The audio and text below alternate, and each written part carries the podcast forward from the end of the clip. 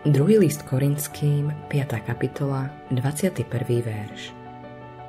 Toho, ktorý nepoznal hriech, urobil hriechom za nás, aby sme my boli v ňom spravodlivosťou pred Bohom. Augustín bol jedným z najväčších teológov, aké kedy na zemi žili. V mladosti bol divoký, nestriedmy a nemravný. Napriek mnohým prozbám a modlitbám jeho matky sa Augustínové správanie vôbec nezlepšovalo. Práve naopak, bol stále horší. Jedného dňa však zažil osobné stretnutie s Kristom, ktorý úplne zmenil jeho život.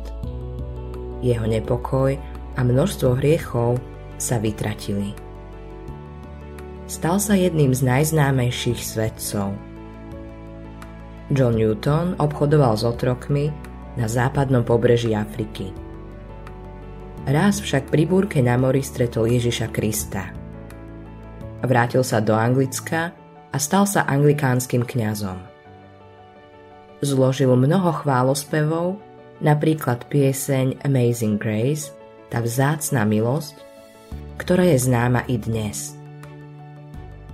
Kristus môže takto radikálne zmeniť život každého človeka, ktorý mu dôveruje. Modlitba dňa Tvoja úžasná milosť premenila aj môj nehodný život. Milujem ťa, Ježiš. Autorom tohto zamyslenia je Billy Graham.